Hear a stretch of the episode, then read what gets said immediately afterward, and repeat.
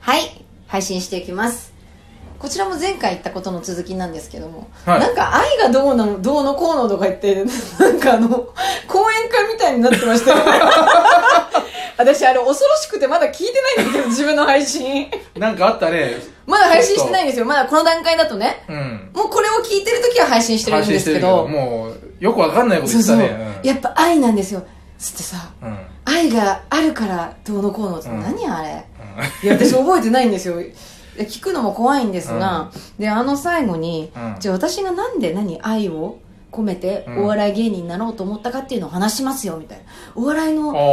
小出の歴史話しますよとかって言っちゃって終わっちゃったんですよ、うん意外に、でもみんなさ、知らないかもね。そう、うんで結構芸人同士も知らなくないですか知らな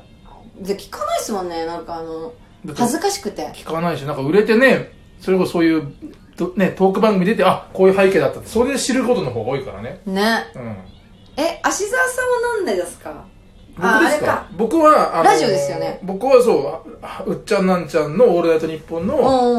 んはがき職人をやってて、すごいたまたまハガキ読んだを送ったら読まれて、お前面白いか感動しらて、そう書いてきなって、そのうっちゃなんちゃんが、もうラジオ越しに言ってくれたから、素晴らしいで、ちょっと天狗になっちゃってね、もう毎週ハあーいやいいとガ思いキまをす書いて、送ってたらヘビーリスナーになっちゃって、だからそうんだからそれがずーっと大学入っても抜けなくて、あ、やっぱあの、お笑いとかそういう仕事したいなっていうのがあったんで、もう、この業業界にまあまあ飛び込んだっていう感じだよね。はいうん。いいですよねベタで、いうん。やベタが一番ですよまあいや俺の話じゃなくて、ああなたの話をするんじゃないやだから私こだからこの話は俺話すそよ、のこのまま。ずーっと俺の歴史。いやもういいでそうだすよただ大学行ったんだとは思 ったけどでもそこ拾えなくていいやと思っいいてよ、いいよ、そこ広がっていいよ。そうだよね、うんえいやあのだからこの話もつまんないよ、うん真面目だよ、うん。じゃあそんな中なりたいと思った理由なんてそんな面白いとかなかなかないよねいい話が多いもんね小出はでもさ、うん太田プロの養成所に来たんだよね。はい だ違からうんです違う違うあ、違うんだ。違う俺はそういうふうに思ってた。養成学校に来た人違う私は違う違うそうじゃない。そうそう俺じゃあの古賀柊の営業古の賀シ営業の最初です よ「てれててて」っつってスタートするから、うん高校生見て ても誰も知らないから高校生の前で鈴木正幸さんがやるのね。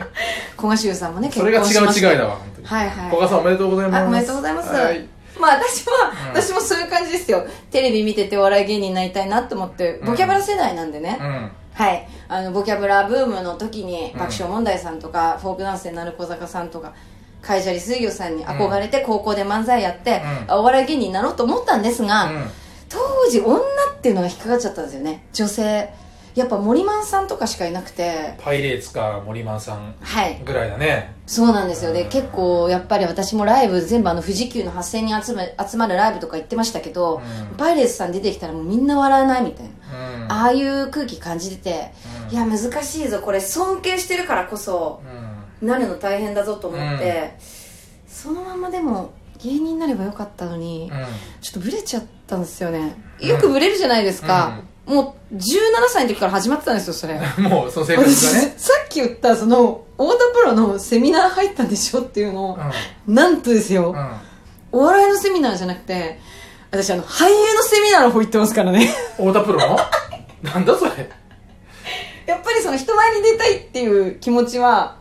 捨てれないんですけどもいやいやいいんだけどお笑い芸人尊敬しすぎてて、うんちょっと演劇の方に行くっていうよくわかんないしななん演技でやりたいなって思ったんですよでも太田プロだったら演技じゃないでしょ演技だったらドラ演マ技がだあったんですよでそれ夏にやってたんですよ太田プいやだからそれは違うんですよ確かにロ選えー、でも夏に募集してたんですよワークショップみぶうたんいななるほどねで私ニートっていうかねちょっとプーだったので、んまあいろんな俳優のワークショップ行ったり劇団やったりなるしほどててでまあ俳優ワークショップも行ってダメだったんですよね不合格、うんなんだよ太田プロクソがと思って、うんでもそのまま演劇はやってたんですよ、うんでまああのもうもう1年年重ねちゃって、う23歳とかになっちゃったらちょっともう遅いじゃないですかスタート、うんうんやばいって思った時に、やっぱりまあ演劇はそのままやっちゃってたのでこう稽古が始まってたんですけど、うんうん本番迎えた時にね、劇団員の子たちが、まあ、いい子たちなんですよ、うんいきなり「エンジン組もうぜ」って言ったんですよ、うんああと思ってエンジン組んで私もやもやしたままやっぱまだ芸人の気持ち引きずってますから、うんもやもやしたままエンジン組んで、うんするとあのリーダーがですね言った言葉が「いやー今日あの千秋楽だけど客が笑ってなくてもこれが俺たちのエンターテインメントだおーって言ってスタートしたんですよ、うんで私いや違うと思って いや客が笑ってなくてもいいんだは違うぞと違違うそうじゃないう違うって古賀衆が出てきたん ですよいやまだまだ出会ってないけどなるほど、いや俺たちのエンターテインメントだって言われちゃうのについていけなくて、しかもそういうエンジン毎日やってたら私もなんかちょっと途中ニヤニヤして笑っちゃったりしてね、そしたらそのリーダーが「真帆」なぜか下の名前で言われてるんですけどああ付き合ってもいないのに「ああ真帆なんで笑ってんの何バカにしてんの?」とかって言ってきて「え切れるのあもう嫌だわなんかこの子たち申し訳ないけど」んって思って私やっぱ笑いがやりたいんだと気づいて、その1年間回り道しちゃったけどうんうん芸人にやっとなろうとうんうん思って、うん演劇は一切足は足洗って、なるほでもう一度太田プロに申し込んだんです よそれはねあの私のこと覚えてますよねっつってどそれをおその時はお笑い科にお笑いコースに入ったお笑い講師ああー入ってないですそのまんまねもう一発合格でおう学校はいいよってあの俳優の入んなくていいって言われた俳優のワークショップ見てて、うんあの君はお笑いの方がいいと思うから、優うんあのこのまんま預かりますって言って、だえーそうだから私は学校行ってないんですよねええそうまあそれはラッキーだったんですけどそれでそうピンで太田プロに入ってきたわけだね入ってきてでまあファンの方は知ってると思うんですけども最初は爆画だったからね、そこの由来は鈴木夏さんっていう方に出会ってう、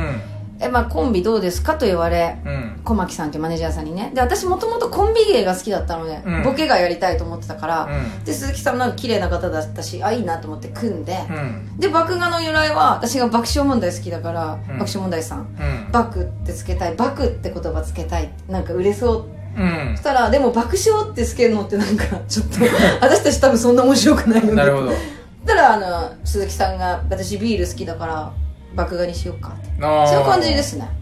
はいじゃああれかえ鈴木はお笑い科にいたの鈴木さんはもうセミナー通ってたんですなよるほど鈴木はちゃんとねまあ30からですけど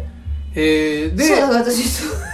事務所の方小牧さんというね、ええ事務所のマネージャーの方に言われてはいああまあじゃあそういう意味で言えば太田プロの俳優コースをちゃんと受講してたことが、まあ、きっかけにはなってんで今ここにいるそれはねそうまあいまだに劇団員は苦手なんですけど もはいわかるよあのエンジンの感じね、ええうん寒いもんねあれねそうなんですよしかも自分で結局ノルマ払ってねバイトしてもバイトしても絶対にずっと赤字なんですようん私はなんかそれがね無理だったそこまでのうん情熱というかは俺もでも素晴同らしいじ人たちい同まじすかタらイプ素晴らしいし、うんそのチームワークって大事だけど、本当にうんせ才能ある子たちいますしあのね野球選手とか多く稼いでる人がエンジン組んでるのはみんなね勝ち上がってきたプロだからいいけど、は全員なんか集合フリーターのやつらがそうだよなんか俺たちの笑い届けるぜって言ってるの見てると いやそそうまずお前らはね、う演技をする前にもっと学ばなきゃいけないことがあるのに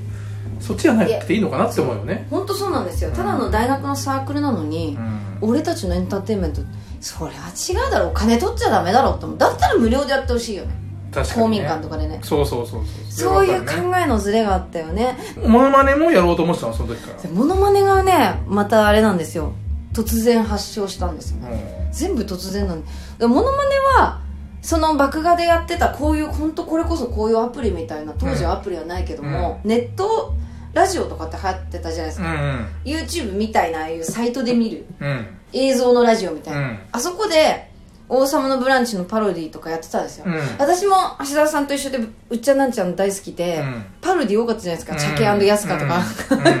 ああいうのやりたくてなるほどあの、王様のブランチのモノマネとか、あの、モノマネっていうか、あの、番組のマネみたいな感じで、レポーターのマネしてあ、え、美味しいとかなるほどレポーターの棒読みの感情がない感じみたいなのをやってたら、ね、言うかって絞ってちょっとやってみたらってマネージャーさんに言われて、たまたま当たっただけです。なるほどそう。結構じゃあ全部偶然でここまで来たってことね全部偶然。全部ノリ。うん、いつかねその偶然を必然にできるようにねこれで頑張っていくっていうことですねは今後い。ねす ごく時間かかってますけどもね。まあええ今年行く行くので何度あ、今もます年行きますよ。今年行くんでええ、あの、スピリチュアルのママが言ってるから間違いないです。もう間違いないんで、はい。そろそろ行った方がいいと思うそうですねちゃうもねあはいちょっと今日本が大変な時期なんでねはいそういうどころじゃないかもしれないですけど、はいお笑いは引き続き頑張りましょうはねいはーいということでまた次回